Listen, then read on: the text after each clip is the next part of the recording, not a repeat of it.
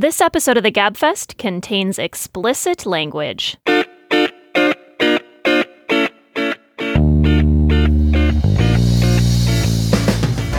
Hello, and welcome to the Slate Political Gabfest for October 29th, 2020, the almost edition. I am David Plotz of CityCast. That's citycast.fm. Check it out, please. And I'm in Washington, D.C. I'm joined from New York by John Dickerson of CBS's 60 Minutes. Hello, John. Hello, David. Is CityCast FM going to have a uh, theme song or set of sounds? Because I don't want to, you know, make a sound every time you mention it uh, for fear of stepping on its early branding efforts. Oh, we just took your sounds and we've we've we've copyrighted it. We've already used it. We're using it. We've remixed it. Oh, excellent. Your sounds. So it'll be your your your will be the CityCast theme. Uh, and then from New Haven, Connecticut, of the New York Times Magazine and Yale University Law School, it's Emily Bazelon. Hi, Emily. Hello.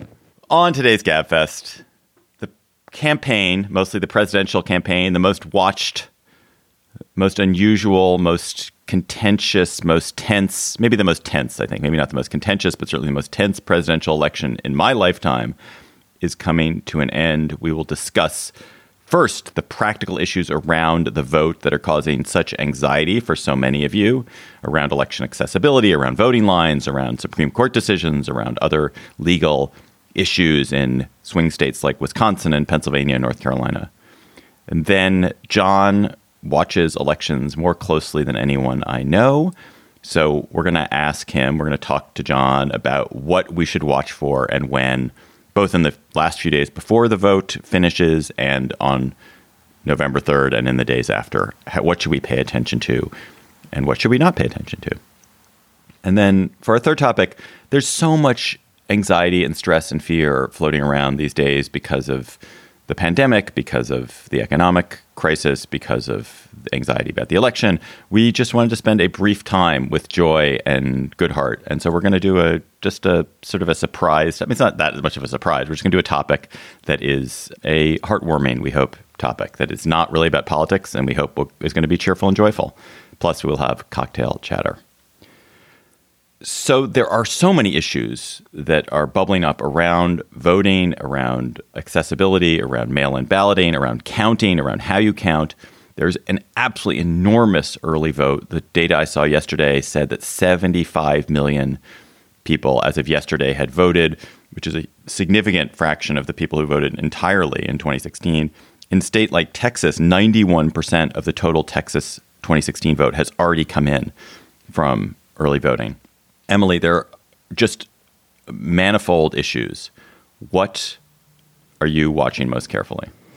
I am watching to see what kind of um, access people have to the polls on Tuesday. So, do we see anyone trying to come in and intimidate voters? What kind of lines do we see? How does election day itself unfold? And then, secondly, I'm watching how much control state courts um, and state officials have over counting their ballots. So we've had this really interesting, uh, remarkable set of Supreme Court opinions in the last week or two, which have. It, for some of the justices, teed up the idea that state courts interpreting their state constitution have no or very little role to play in deciding how elections actually are administered. This is a case out of Wisconsin and then an argument about a case in Pennsylvania. So the Supreme Court took away what was actually a federal court's ruling extending the deadline for returning ballots in Wisconsin. So that contradicts what I just said about state courts. More in line with what I was just talking about is a really sharp division on the four to four Supreme Court, right? The court without Amy Coney Barrett over whether the Pennsylvania Supreme Court interpreting the Pennsylvania Constitution could extend its deadline. And similar contention about North Carolina, where there was an agreement between the state election board and some people trying to extend North Carolina's deadline. So I don't know whether these decisions about the actual deadlines are really going to matter. That will only come up as an extremely close election. But this larger fight over who gets to decide how much enfranchisement there should be and what role state courts play versus federal courts versus state legislatures, that is the fight we had in Bush versus Gore. And it looks like it is kind of being resurrected, particularly by Justice Kavanaugh, but not only by Justice Kavanaugh, in a way that could, you know, potentially affect the outcome of the election if we have a lot of litigation. John, you had a, like a super quizzical look. Well, on your I face. was You confused. look like I'm speaking another language. no, which I is just bad. got, I, I got confused about uh, what you were saying in terms of um, whether the Supreme Court thinks it has a role or whether federal courts have a role. And they're probably the answer is probably the same to both. But the general principle or the general read you're getting out of the Supreme Court is their view is the states know how to handle this. Uh, so let them figure it out, and there's no there's no federal role for coming in, even if we're in a pandemic age. I was saying something a little different from that, which is that the Supreme Court could play the role it played in 2000 of saying state courts have no role. Federal courts also have no role, but more importantly, state courts have no role in interpreting state constitutions and state law, and it's only state legislatures that have the power to do anything here. And upon what is That- what that's is what that they ground- could say. That is what they. That is what Kavanaugh says. Kavanaugh Yes. says that it is the state legislature as opposed to the Supreme Court of the state, which is traditionally seen as the highest authority on what the state law means. Got it. Okay, so that's what was confusing me. So what is based? What is that um, based on, Emily? Yeah, well, good question. Well, one thing it's based on is the election clause of the Constitution, I should mention, says the legislature, as well as Congress, meaning the state legislature, has the power to make rules about elections. Now, we also have precedents from the Supreme Court, including a 5 to 4 decision in 2015, which said that that use of the word legislature really refers to the lawmaking process in a state. And we have a long, just sort of assumed tradition of state courts interpreting their state constitutions to broaden or otherwise affect the administering of elections, right? So in a lot of states, there is a right to vote in the state constitution, which does not in that form exist in the federal constitution. In Pennsylvania, there's language about free and fair election. And so the Pennsylvania Supreme Court looked at its constitution, this new statute that passed in Pennsylvania, um, I think last year, which expanded the franchise in various ways. And they said, you know what? We're worried that ballots that are postmarked on November 3rd and put in the mail that day need a few days to come back. We're going to extend the deadline for returning a ballot to November 6th. That was based on the Pennsylvania Supreme Court's interpretation of the Pennsylvania Constitution and Pennsylvania law. And the Supreme Court split 4 4 over whether it was okay, essentially, for the Pennsylvania Supreme Court to do that. And that was without Amy Coney Barrett. I mean, Emily, is it your sense, and maybe you can't tell yet, but there there does feel like there's such a cascade of voting that it's almost like the the the water level has risen, so there are no more no more rapids to go through. Oh my God, that is totally my metaphor. And I haven't talked to you about it. I keep oh. thinking that we're on like a really like roller coaster of a whitewater rafting ride. And if there is a tide of ballots, it's going to just flood out all the rocks along the way, which is what you were just saying. And it could be a tide of ballots for Trump or for Biden. It just needs to be a tide of ballots so that the election is not super, super close. And then what you just said will happen. Like that will wash away all these like scary eddies and shoals and rocks of litigation and weird things that would take away the right to determine the election from the voters. Hasn't that been our answer to the question of whether Trump will have an ability to challenge the election results if they don't go his way? That it's the it's the size of the signal, one way or the other, that solves many of these problems, whether they're legal or in the court of public opinion. Yeah, I, I agree. I mean, I will say that if we have that kind of tidal wave of ballots and all of these fears of litigation and disruption and Trump refusing to accept the results don't come to pass, we will have dodged a set of bullets. Like, it doesn't mean that the system is in great shape. And we will still have this potentially alarming discussion of, you know, this sole power of state legislatures to make election law hovering above us to, you know, potentially screw up the next election. So it's not like we will have a better system than we thought or have solved the problems, but we could just sort of sweep past them on our tidal wave of ballots. Well, I don't actually think that's the big thing that's looming above us. So that's a that's a small thing that's looming above us that is symptomatic of the big thing. The big thing is that that we appear to be entering a phase in which, because of demography, because of some of the set of issues, that at least at the moment, it feels like one party really wants people to vote and one party really does not want people to vote. And that is an extremely asymmetrical, unstable dynamic. And it's a terrible dynamic if it persists over time. And it's a really terrible dynamic if the party that doesn't want people to vote, the Republican Party, also expects to be able to maintain power. Because, like, you can't, in a system which is based on people voting, you cannot maintain power in the minority forever. It just does it doesn't work, and the, you either have to reject democracy, which is what some folks within the Republican Party are hinting at, or you have to warp it, which they are actively working towards with this sort of voter voter restrictions, and that's a both of those things are bad for the long term, regardless of what happens in this election. Yes, that's a much better big picture way of talking about what I was talking about. I could connect my state legislature obsession to what you just said because Republicans often control state legislatures. Um, but yes, you are absolutely right. That is the well, larger set of issues. Although there's the chance in an election that, you know, that has a big turnout for Democrats in a state like Arizona, that the state legislature becomes goes to the Democrats. And so um, those forces that you're talking about, David, in a changing America, which are most acute in states like Arizona, that the changing America actually changes the legislature and then the legislature changes the law. So um, it makes it easier to vote. So. But but you but we've seen John like in states such as North Carolina or Wisconsin where the gerrymandering is so profound that it doesn't you can get a massive turnout in favor of in both of those cases Democrats and not be able to undo a legislature that has been engineered to be controlled by the other party. Well, not so, undo so it. so it's it's a it's the signaling. It's like it's it's a that is a delayed signal, and b it doesn't always work because of of how state legislative districts are drawn.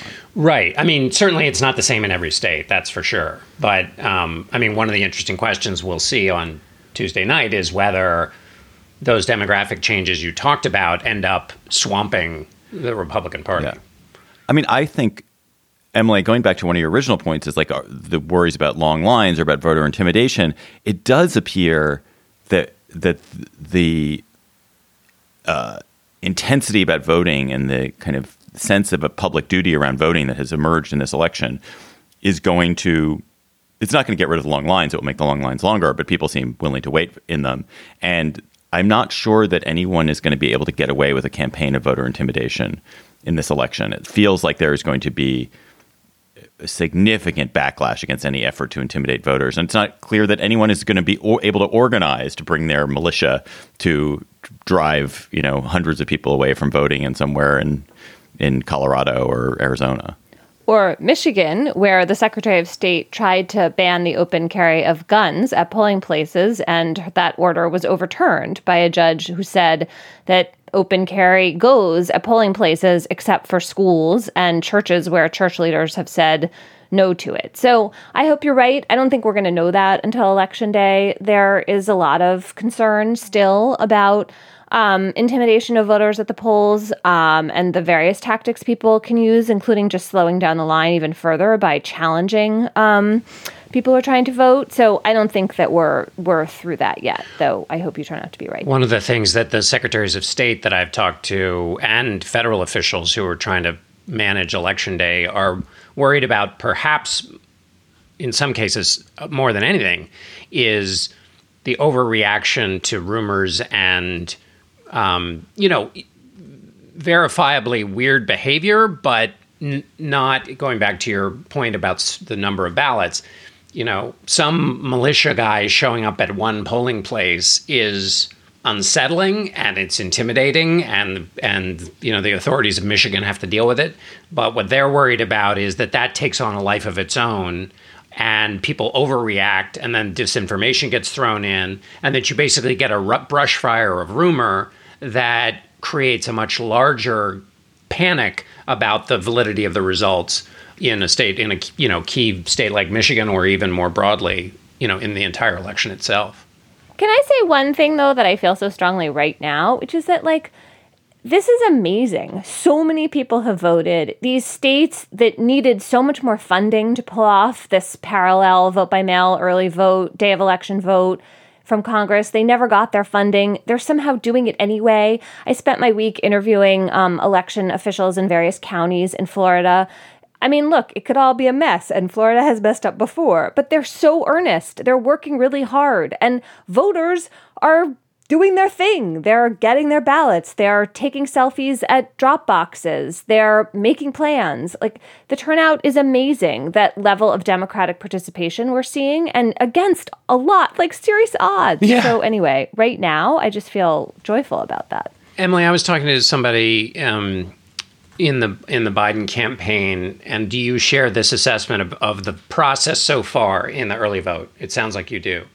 They basically said, as concerned as we all were, and you know everybody all everybody was and is still worried about election day, but that so far, and maybe it's because everybody's watching and because everybody is so concerned that so far the process of early voting has been obviously not perfect. Lines are long. There are lots of existing challenges in the American electoral system. But relative to the way US elections go, which is kind of rickety anyway, that they haven't seen so far um, anything that, that makes them nervous. In fact, the opposite. Not nervous, but Yeah. doesn't make them as nervous as they thought they would be. In fact, the opposite. Right, I agree. I mean, there are a couple of misprinted ballots that have gotten to some counties, I think in Pennsylvania. It's not like there haven't been snafus, but so far it does not feel existential. It feels normal. And it also feels, like you said, that all of this preparation and attention is really making a difference. We'll see. I- I want to close actually by asking you, Emily, one thing, which is at the beginning of this process, or you know, throughout the time we've been doing the show, we've talked about some of the issues that have limited voter participation, and we're not talking about some of those right now. And and two of the big ones are felony disenfranchisement and uh, striking voters from the roll. I remember I asked you maybe six months ago what would be, have the biggest impact on the election, and you mentioned voter voter voter purges, and that is something which happened. We don't know what the impact of that is. Like there are probably still millions of Americans who are not going to vote this election, who really have the right to vote, who ought to be allowed to vote, um, who won't be able to vote because of things that states have done, either in terms of disenfranchising them or in terms of purging them from the rolls wrongly. And and that's a that's a thing we shouldn't forget. Yes, I'm glad you raised that. I mean, whenever you think about purging people from the rolls, you ask whether that state has same day registration. Because if you can just show up and register and vote, then the damage of an illegitimate purge is less. But some states don't have same day registration. And so that make the, makes the purges more damaging for enfranchisement. And you know, because I spent a lot of time writing about Amendment 4, the ballot initiative in Florida in 2018, it was an effort to enfranchise former felons.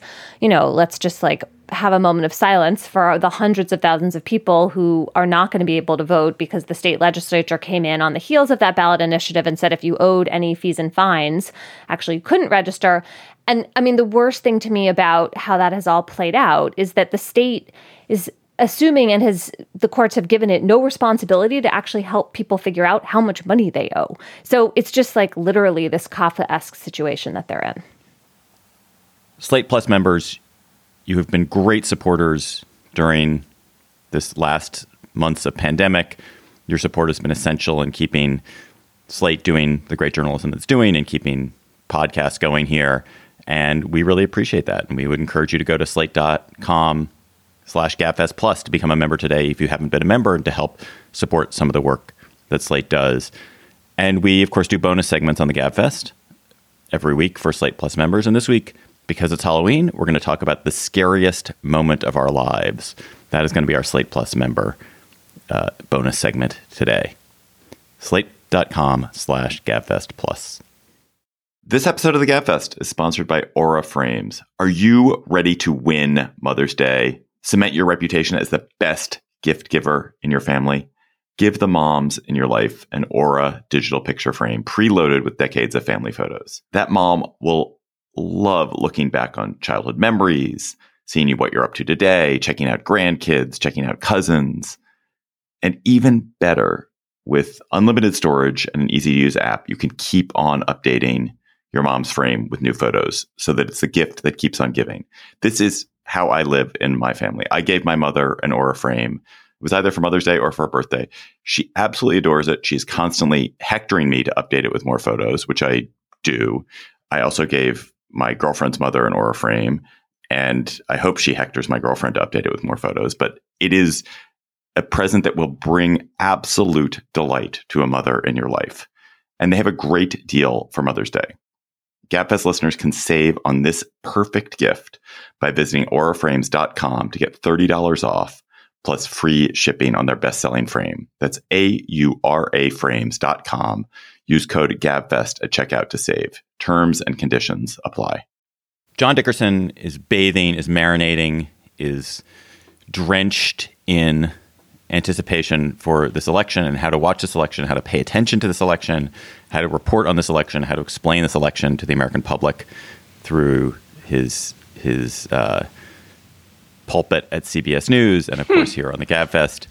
So, John, I want to spend a lot of this segment um, with some practical, you giving us some practical thoughts, or you and Emily giving us some practical thoughts about how to watch the next few days, and then how to watch election night and how to watch the days after election night.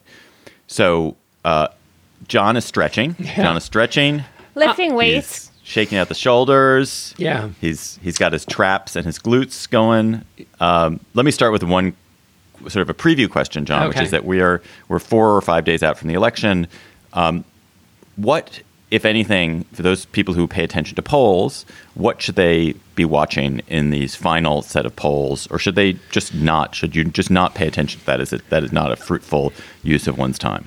Well, I think you know it's fine to look at the polls, um, and and I think it's fine to look at the polls and to look at the early vote for the following reasons: a to to practice your patience, resilience, restraint, and humility, which is to say, you know, you take in little bits of information. That's interesting. It's a let's imagine. Here's what it is. You know, let's try this out. You guys help me out here.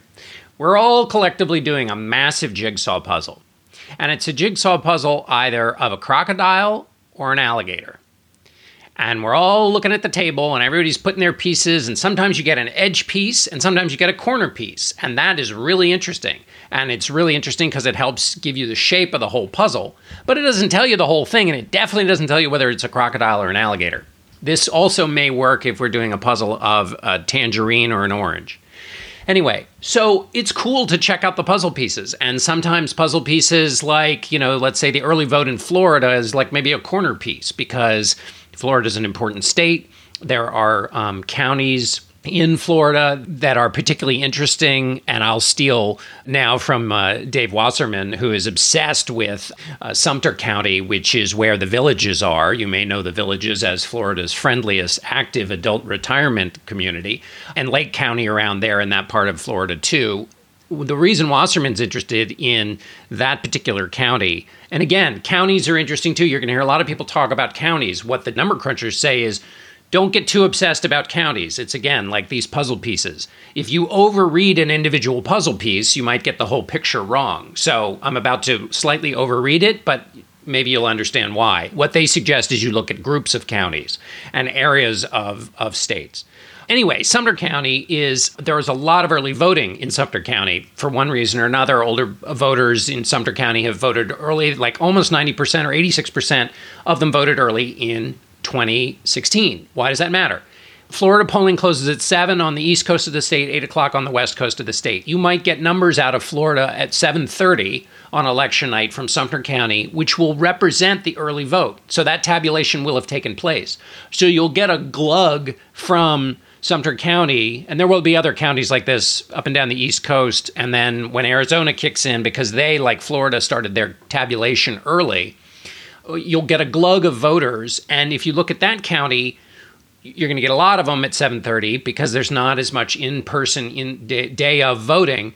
You'll be able to say, okay, this county is behaving this way or that way relative to 2016. Trump carried it two to one in 2016. If he's not carrying it two to one in 2020, that gives you a tiny little puzzle piece to suggest, okay, with older voters, he's having some trouble in a state where older voters are a fifth of the electorate. So you can say, all right, that's possibly one interesting story about this election. I guess back to your original question, David, about polls, you can look at them for little tiny puzzle pieces, but don't think it's going to tell you whether it's an, uh, a crocodile or or a um, or an alligator. So, all right, John, you you took my poll question and already took it to election night, but talk start talking a little bit about come election night, polls start to close. How is it that media outlets like yours should be reporting on this? And again, as viewers I think we're very accustomed to, and you know, and we've NBC calls the state of Ohio for Donald Trump, blah blah blah, and that you know, and that then a board goes up, and there's this electoral vote count. Are we going to see that same thing Tuesday night?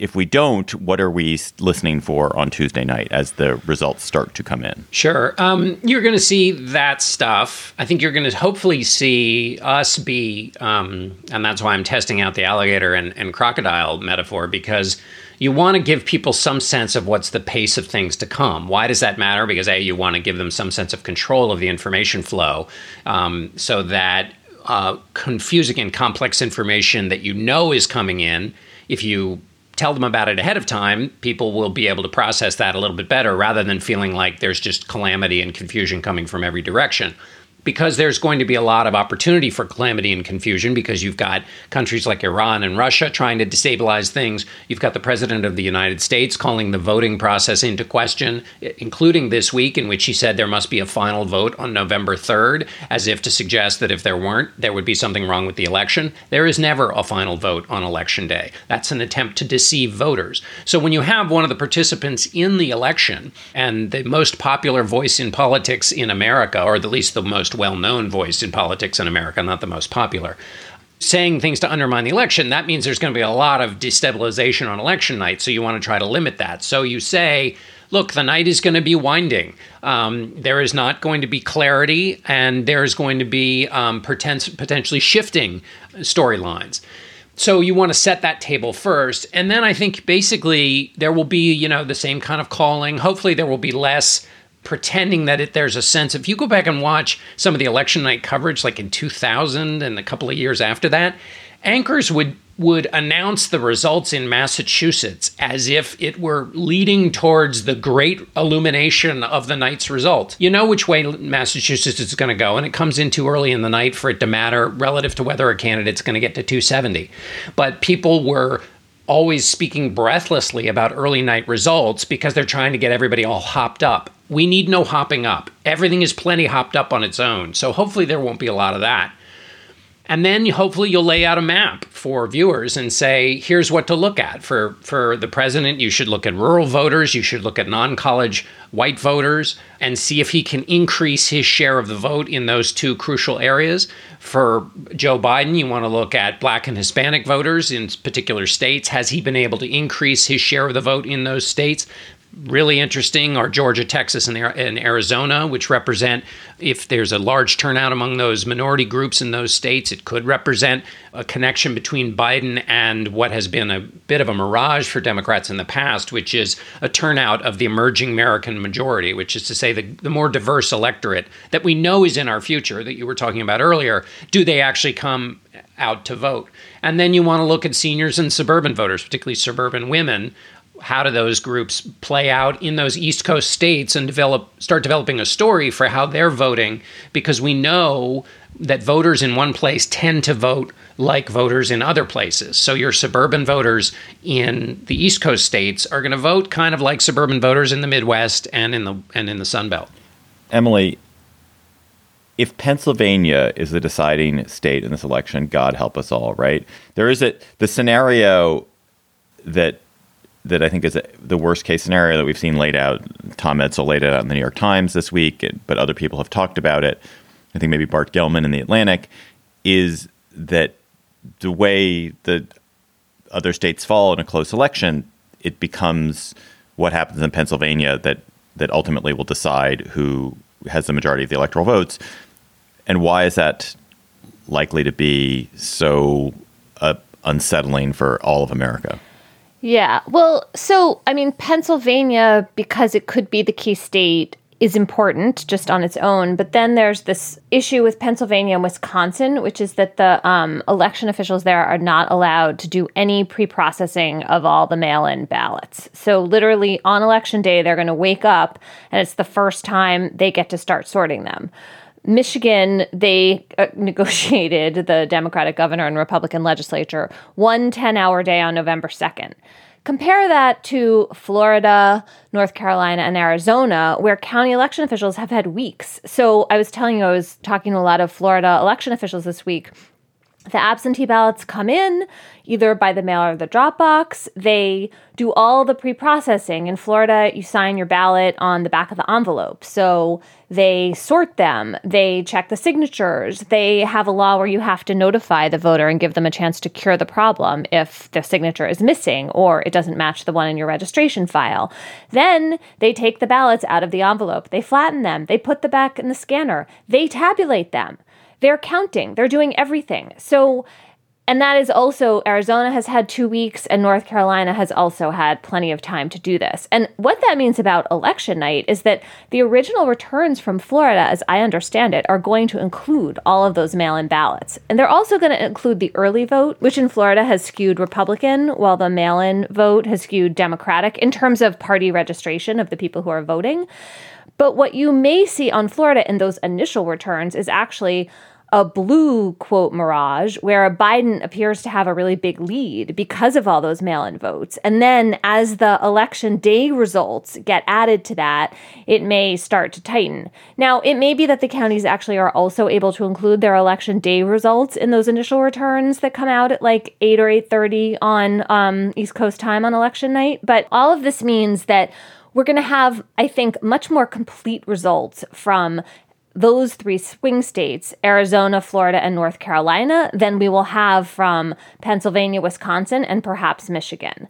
And so that is going to play into election night. It just depends who wins. Like if Biden wins those states, it's going to look really good for him.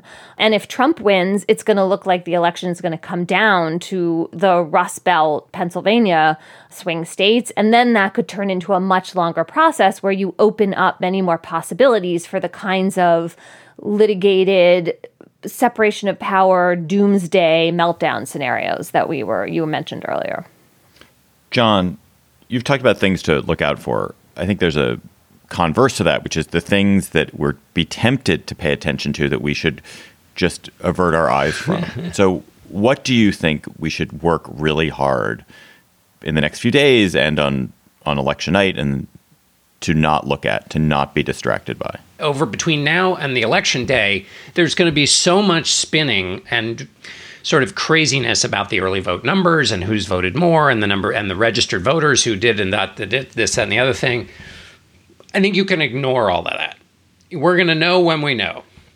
Because once you go down the, the, the reading the entrails of the early vote, you can get you can drive yourself crazy. And the campaigns have a huge incentive to misread and act in bad faith about the early vote because they're trying to gin up their in-person day of voting. So I would stay away from a lot of that. As the numbers come in, well, I'm less interested in being. I mean, normally the problem with when the numbers come in is you hear, you know, I hate this on election night. Some of the networks will say, you know, in Florida, Joe Biden is up 52 to 48 but there's like 2% of the results in. It's just a meaningless number. Why are you giving people meaningless numbers? And it's just so irritating. So ignore that. But also, I think you need to develop a plan, just as people were saying, a voting plan. I think people need to develop a um, sort of election hygiene plan about stories of abuse and and fraud, if there is any, although we know that's quite rare, or just bad things happening. There will be existing ricketiness in America. We don't have very, you know, our elections could be a lot better than they are. But study the delta between what you'd expect and what's new. Because again, what election officials are worried about is a, is a, like a global freakout, which means everybody will be freaking out, which means it's hard to pay attention to the things that are that should warrant our concern because there's a lot of wolf crying and mischief making. So I would say find trusted sources in your election plan about uh, the election integrity and the vote and all of that, and listen to them. Be patient and don't spread rumors the minute you get them on social media. One more logistics question, John, which is what time should people tune in? What is the time on election night that you should start paying attention? If you're just a civilian, average, everyday GabFest listener. I think it's going to be a long night. So, you know, polls close at uh, in Georgia at I think 7 because all day long you're going to be hearing turnout stories about day of voting and and it's true in many of these states and certainly the way the campaigns talk about it, the Democrats will have a lead in the early and uh, the absentee and early in-person vote, and then Republicans will have to try and make that up on election day. That's a kind of general rule, although some states are different because you have a tradition of Republican voting early, so there isn't that same thing. Um, and, and then there's some groups within the constituencies or within the coalitions that vote in person on the day. A lot of African Americans voted in person on the day rather than early in some states.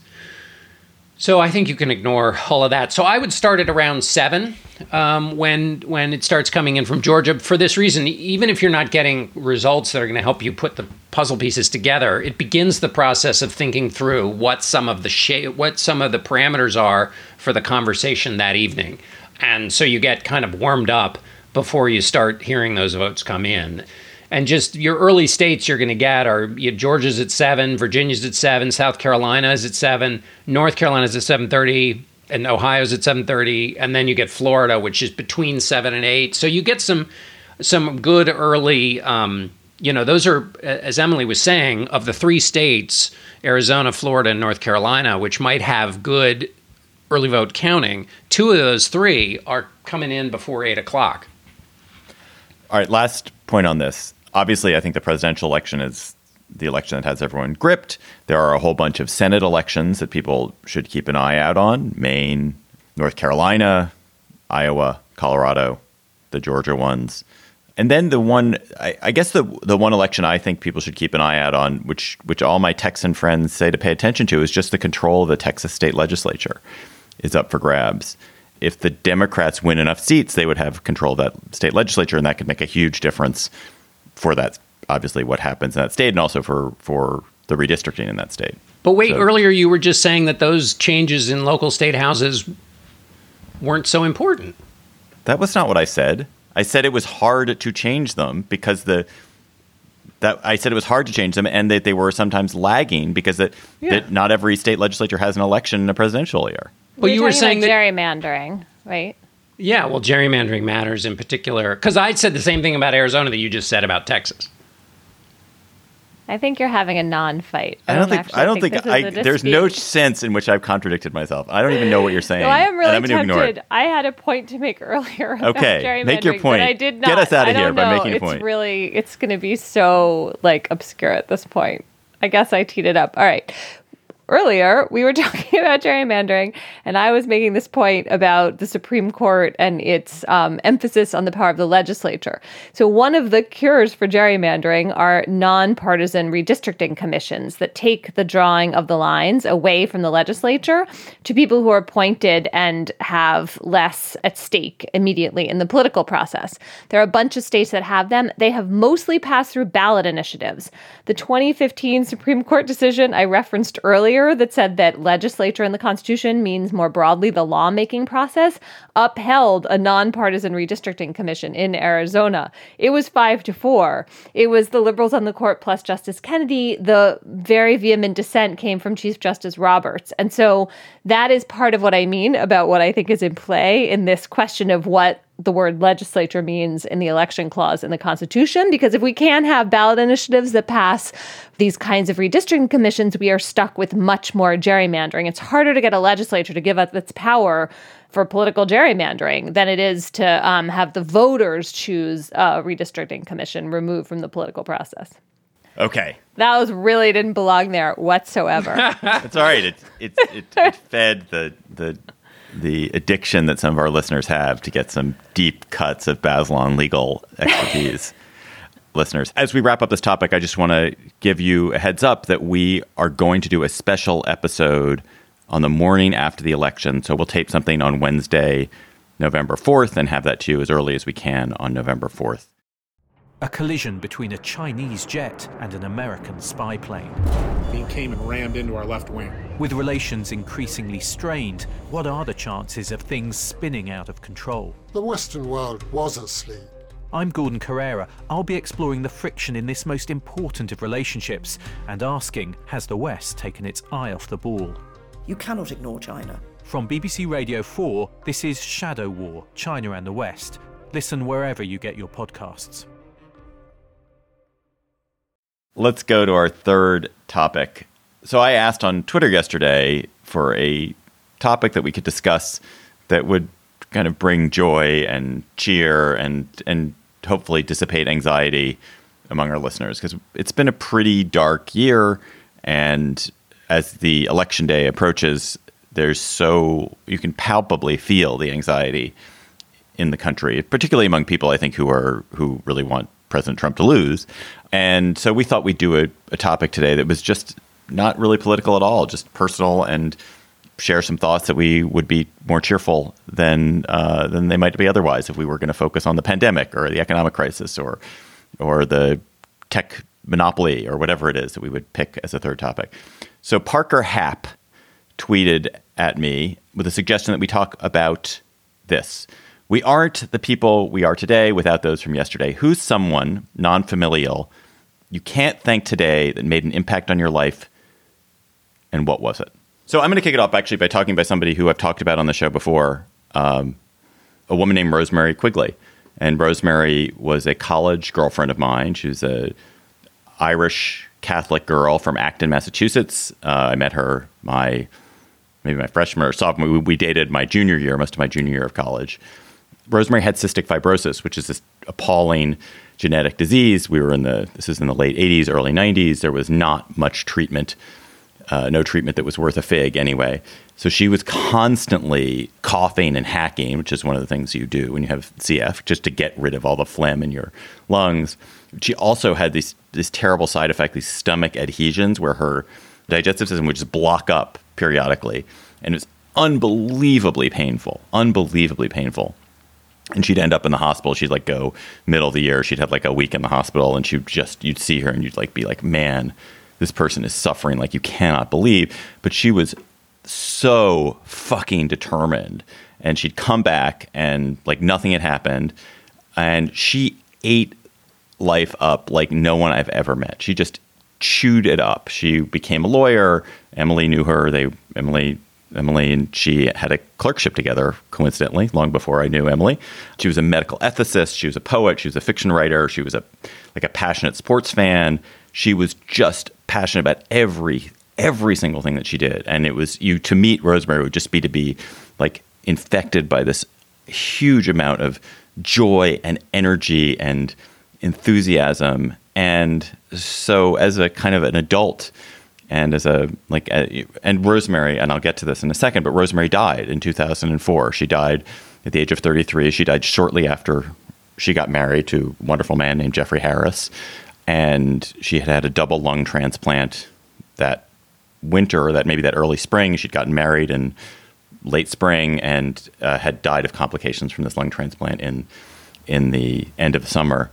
So I've spent a lot of my life lazing around, and I expect to send, spend a lot of my three score and ten lazing around, like watching soccer and drinking bubble tea and you know just fucking around. And I it's not that I haven't led a productive life, and I have in some ways, but I always think about Rosemary, and Rosemary's kind of just had a this a just try it ethos. Just do something. Just do something you care about.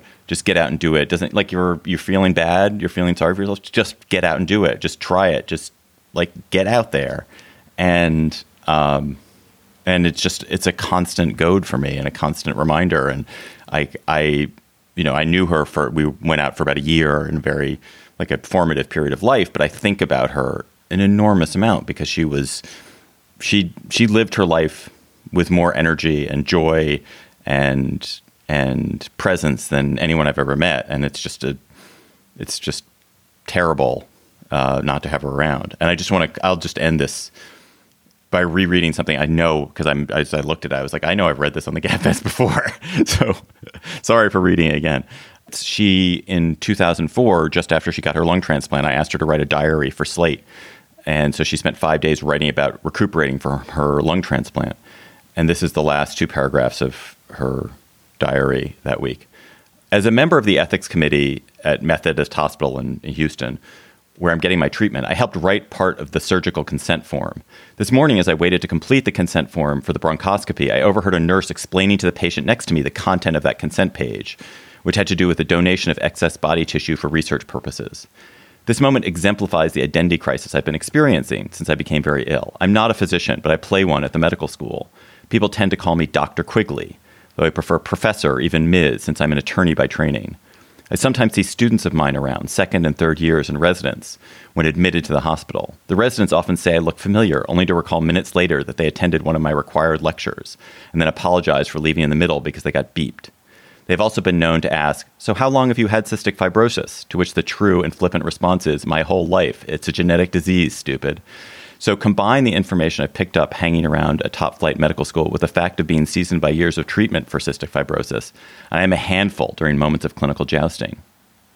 I've been trying to conjure some philosophical reflections about this experience, given my self proclaimed professional title of ethicist, but it feels amazingly presumptuous to say anything about what has happened in terms of where fortune has fallen. I know very little about the person whose lungs I now inflate. This is the single most difficult for, thing for me to contemplate about this experience even harder than considering my own death, given that I have mulled that over so extensively. My donor was a 19 year old killed in a car accident. Her parents agreed to donate several organs, no doubt restoring and saving a handful of lives. Sometimes I think about all the experiences I will be so sorry to miss out on in the event of my premature death a prolonged career, a rich marriage, generations of family unfolding. And last week, just walking through a grocery store, I thought of the donor and how she absolutely misses out on all of these. It's a harrowing feeling, but not one that holds me back. I'm not saying I owe it to the donor to make the most of her gift. This would imply that I have control over whether something goes awry with her lungs.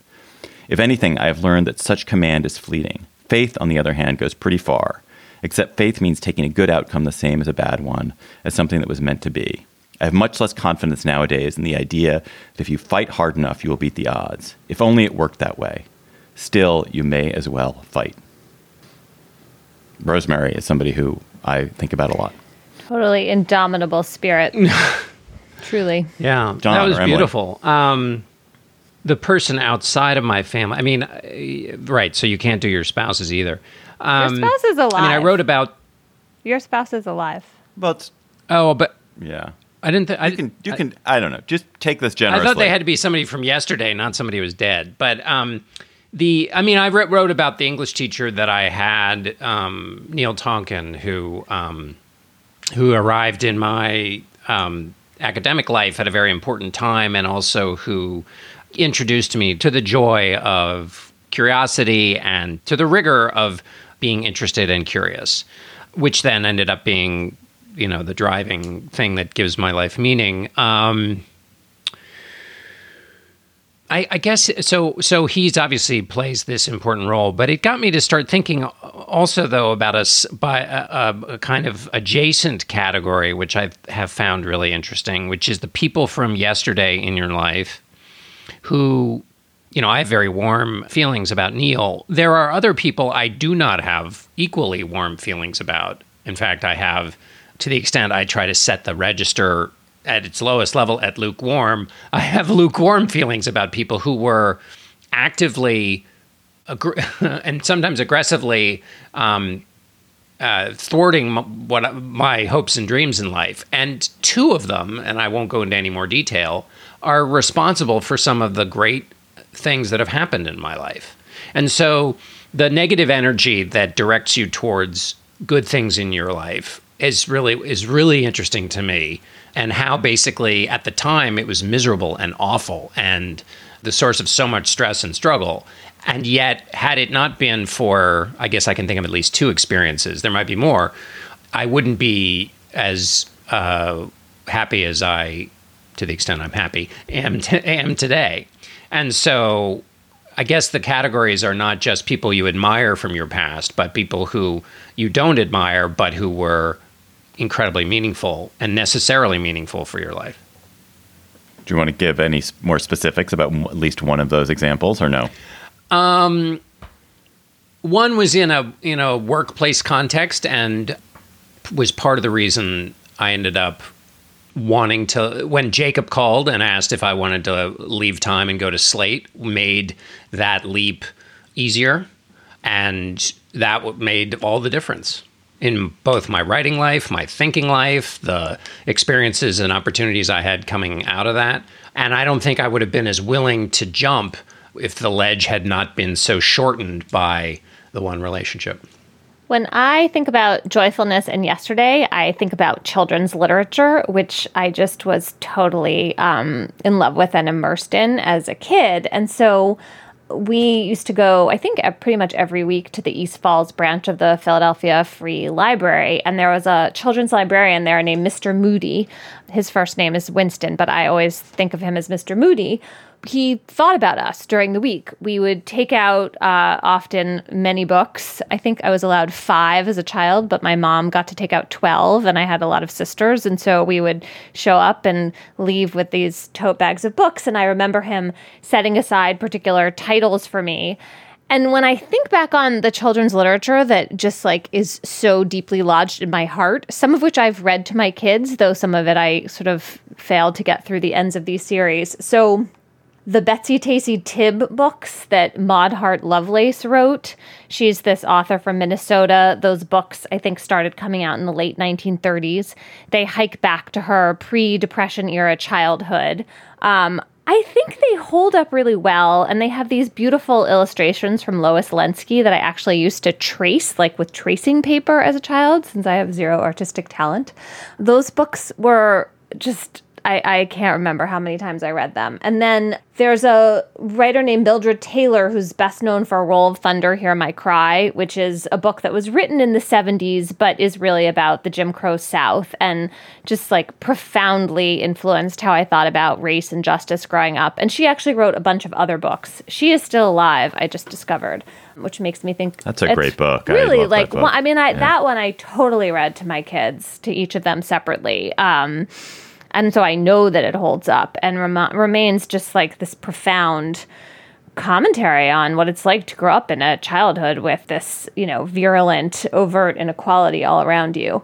And then the third series I was going to mention, and I can't remember whether Mr. Moody recommended this or my mom did, because my mom is also a big reader of this kind of literature, and I owe this to her too. But um, the Anne of Green Gables series from Nova Scotia, written by L.M. Montgomery. Prince Edward Island. Yes, and those not books, Nova Scotia. Prince Edward Island. You're Prince right. Edward I should take Island. that over again. I'm getting in so much trouble for all the true Anne fans for yeah. having gotten that wrong. I mean, those are the most famous books of the three. There are movies, there are TV series. Like Anne is a huge figure on Prince Edward Island, and there's like a whole tourism around Anne.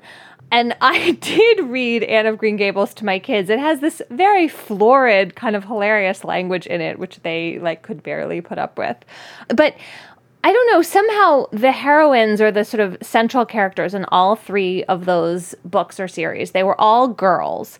They were like refracting these complicated relationships and worlds. And I just think they gave me some idea that like girls could tell stories, they could be at the center of narratives, they could be from really different places and have nothing to do with you and yet like have so much that you could feel in common. Anne has this word she uses, kindred spirit, um, which I think of all the time. So anyway, that's my yesterday thought. Mr. Moody is very much alive, I should say. So I don't mean to be suggesting otherwise, but he was like a very dear influence in my childhood because these books were so important. Yeah, librarians are the best. Let's go to cocktail chatter. When you're having a last pre election cocktail this weekend, John, what are you going to be chattering about? Well, I, my my chatter was um, slightly stolen from me by reality, um, which is there is a really cool visualization that I came across uh, Thursday morning which is in El País, which is about how COVID 19 spreads in a room, a bar, and a classroom. Um, and oh my God, so good. I'm so glad you pulled this out. Really, really good visualization about how the spread occurs and what the contributing factors are mask wearing, time spent together, ventilation. And it's a great visualization. But there is apparently some considerable debate about whether it ad- accurately or adequately conveys the um, the nature of the spread or overemphasizes bars, restaurants, and classrooms as venues for spread, whereas the thing we should be more concerned about, some people say, is just basically in our own homes. Small gatherings, you know, at home being the more complicating problem uh, with COVID 19 transmission. So um, I guess go look at it, but then also go seek out the um, uh, alternative view about it. So that's slightly been hijacked from me. But I would, um, one other thing I would recommend is, um, well, two things. One, I didn't mention this in our election uh, section, but um, there is a 20 point difference between people's favorability view of Joe Biden and Donald Trump. Um, just for comparison, the number between Trump and Clinton was 4.5%. We talk about, uh, derisively, of course, the candidate you would rather have a beer with. When you have a 20 point differential on favorability, I mean, it's which candidate would you not like to have throw a beer in your face and then smash a glass over your head? I mean, 20 points in favorability is so big. I don't, you know, it doesn't. It, one of the things about we learned about 2016, we may learn again, is things like favorability and truth and honesty and all that stuff. People may think that. Uh, that the person they vote for is dishonest, unfavorable, and they wouldn't want him in their house, but they're voting for him anyway. So it's not a proxy for how the election will go, but it is extraordinary. And the final point is I'm reading The Intuitionist, which is uh, another Colson Whitehead book. Um, and I'm and I'm really liking it. I'm only halfway through, but um, I would recommend it if anybody wants more Colson Whitehead in their life. Which is a good thing, more Colson Whitehead in your life. Yeah. Emily, what's your chatter?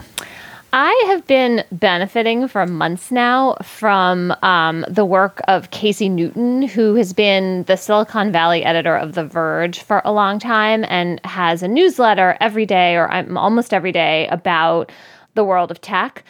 And now he has a Substack um, called Platformer. So you go to this website called Substack, you subscribe to it, you get it in your inbox. That's how Substack works. And I'm kind of generally intrigued by the move that certain writers with a following and a voice are making and moving to Substack because it's a way of like cutting out the middleman publication. Casey is so good at what he does. I mean, I I it's like the perfect thing for me. I'm interested in Silicon Valley and tech. I'm suspicious of it, but also I want to understand it. And he has for me the perfect level of information and analysis and opinion and just like smart vervy writing. I really recommend the Substack of Casey's called The Platformer. I have just been benefiting from his newsletter for so long. When I was working on my free speech piece, it was the thing that when I set aside a piece, that I would set aside the reporting for that piece for months because I started working on it so long ago. And he was the thing that made me feel like I was keeping up with what was happening. And it's just such an important issue because it's not just like the tech companies, it's also about how information is traveling and how we're all absorbing it. So, anyway, check it out. Are you getting an affiliate relationship with that? No, I have nothing to do with it. I'm really just a fan. Uh, my chatter is is a it's about a psychological phenomenon that I need you, GabFest listeners, to explain to me that it, that I am enduring in my own life, which is that I watched the Borat movie, like probably many of you did this past weekend, the new Borat sequel, and it's I have really mixed feelings about it. There are parts of it that are extremely funny. There are parts of it that feel cruel and not uh, and just cruel.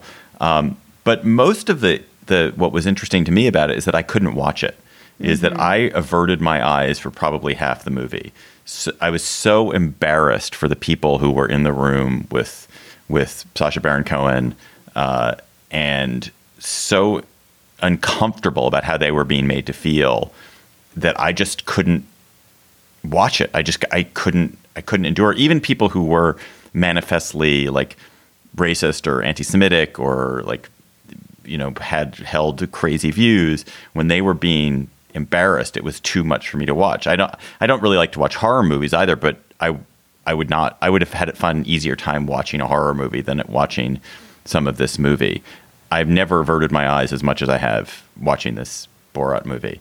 And so I just don't understand why. Like, why am I? What is it? What is the phenomenon that, that makes one so discomfited by watching other people or fi- watching other people be embarrassed or feel that other people must feel embarrassed or must feel must feel uncomfortable not wanting to see that.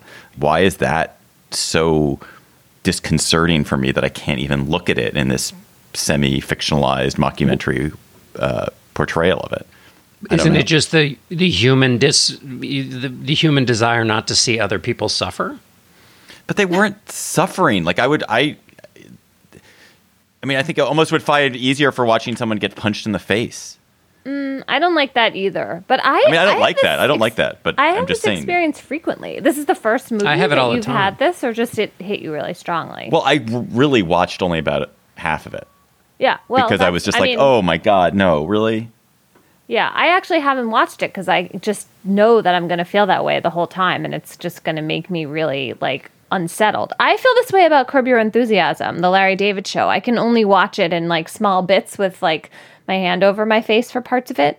I think it's because, well, I don't know about you. I identify so strongly with whoever is being embarrassed. And I find embarrassment such an uncomfortable emotion that even the secondhand experience of it is just too much. And in the Borat scenario, those are real people. Like, and a lot of times you feel like they've been duped and maybe you shouldn't have any sympathy for them. But on the other hand, they are people.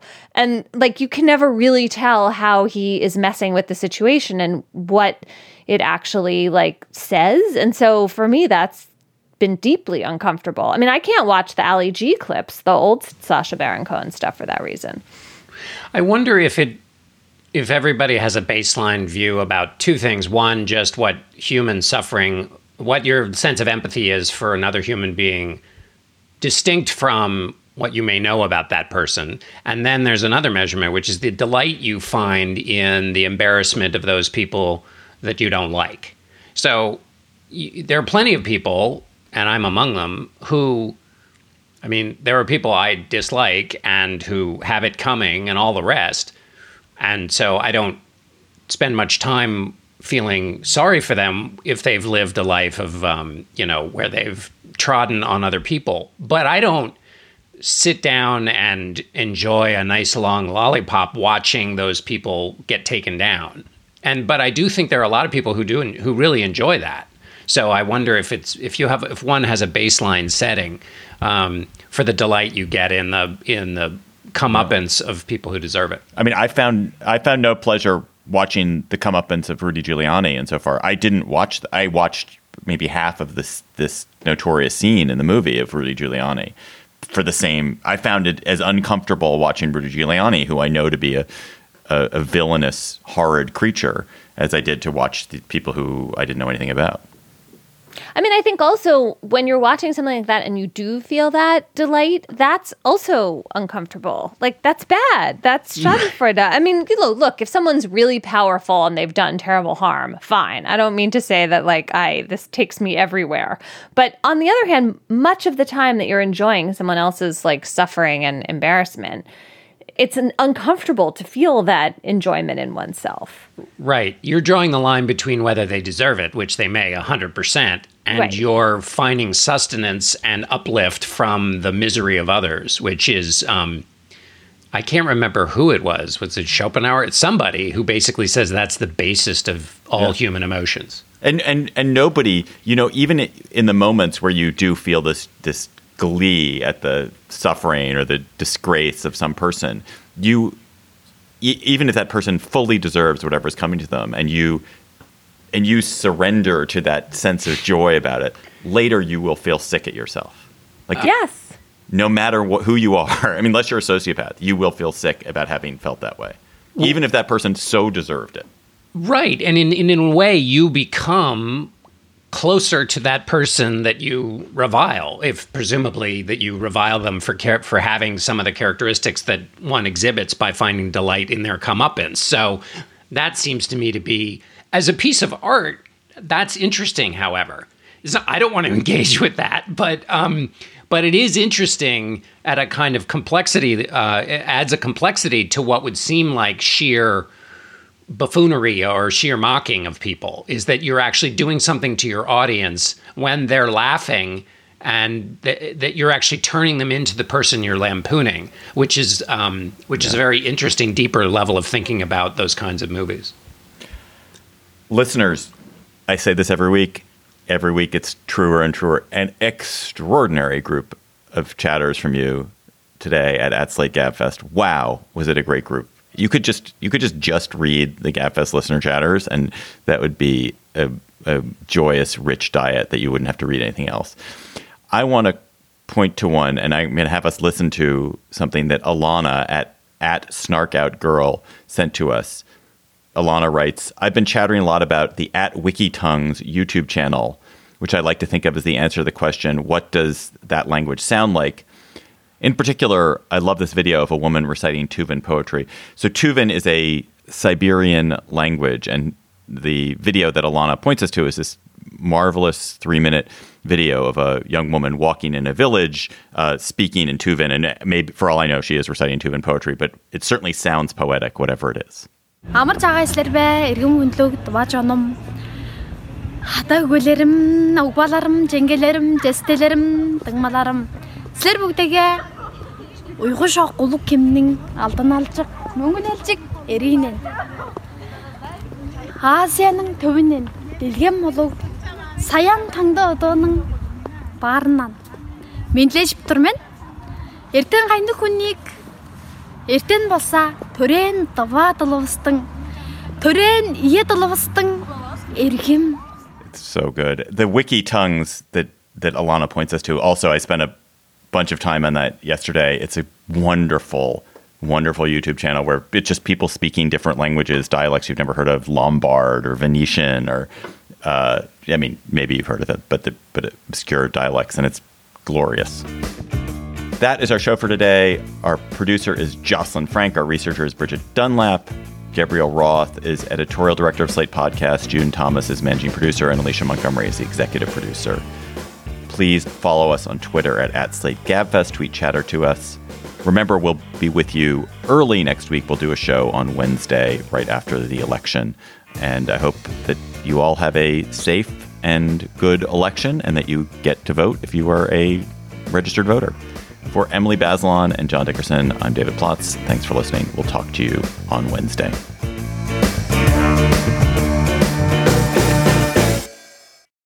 Hello, Slate Plus. How are you? Happy Halloween. Halloween, not a holiday that I grok to very much, but other people do. And why not? Why not talk about it? Why not at least nod at, in the direction of Halloween? Uh, we've had a really scary, horrible year, so why not talk about things that scare us? So, our Slate Plus segment today is what is the scariest thing that you've ever experienced? Emily Bazelon, what's the scariest thing you've ever experienced?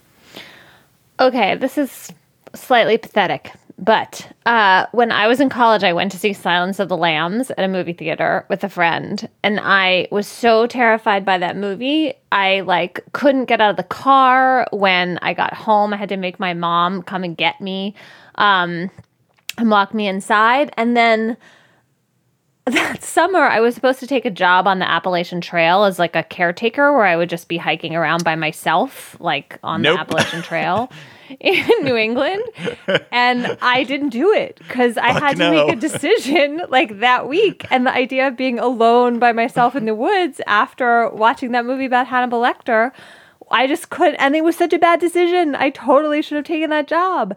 And that movie haunts me. Like every time I, you know, it just is on television sometimes. And like, it's a really good movie. The thing about that movie that I cannot handle, spoiler alert, big spoiler alert. There is a scene in that movie where one of the bad guys asks this girl, I think she's like a college student or around that age, for help putting something into the back of his truck.